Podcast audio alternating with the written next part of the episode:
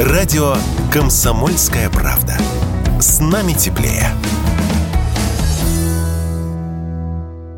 Сегодня, согласно налоговому кодексу, пенсионеры не платят налоги за недвижимость разных видов, например, если речь идет о квартире, доме и гараже. Однако, имея в собственности два дома, один из которых является постоянным местом жительства, как квартира, платить имущественный налог за один из них пенсионер все же должен. Ситуация не такая уж редкая. Касается, например, тех, кто проживает в частном секторе городов, но при этом имеет дачу. Облегчить налоговое бремя для таких пенсионеров предложила премьеру Мишустину одна из крупных риэлторских компаний. Инициатива имеет основание. В силу российских реалий, даже обладая разными видами недвижимости, пожилому человеку зачастую не просто нести по ним налоговые обязательства, объяснил Радио КП эксперт Общероссийского народного фронта Павел Скленчук пенсионеры в нынешнем там, экономической ситуации не всегда имеют возможность оплачивать полном объеме вот дополнительные налоговые какие-то платежи. Это вообще свойственно, наверное, только нашей стране, поскольку за рубежом, как правило, владение собственностью, ну, например, квартирами, это показатель довольно-таки устойчивого финансового благополучия человека либо семьи.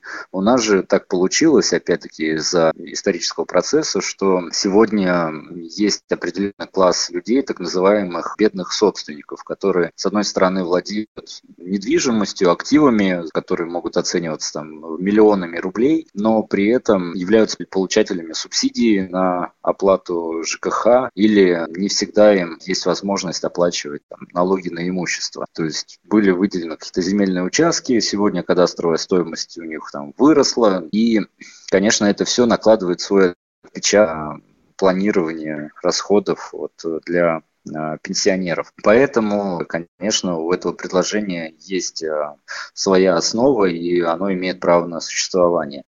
Обращение риэлторов уже поступило в аппарат правительства России и направлено на проработку в Минфин, сообщают «Известия». Несколько депутатов Госдумы уже высказались за инициативу. Но главное – исключить возможность для злоупотреблений, считают эксперты. Слово Павлу Скленчаку из Общероссийского народного фронта.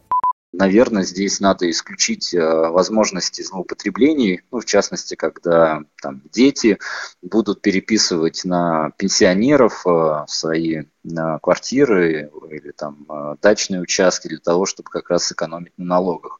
То есть должна быть введен некий критерий продолжительности владения этим объектом, ну, вот, для того, чтобы избежать таких злоупотреблений. Ну а так в целом это подход, который направлен на, на такой антикризисный подход, направлен на поддержку семей в условиях там, падения доходов, э, роста инфляции. Ну и, конечно, он имеет такой адресный характер, то есть касается только вот пенсионеров, официально не работающих э, граждан, которые, собственно, не имеют других источников для дохода, ведения трудовой активности в силу там, состояния здоровья. Поэтому какое-то решение здесь можно натыскать. Сейчас многие пенсионеры не спешат оформлять в собственность дачные участки с домами, как раз таки из-за налогов. Если налог на второй дом будет для них отменен, многие пересмотрят свой подход, считают эксперты. Василий Кондрашов, Радио КП.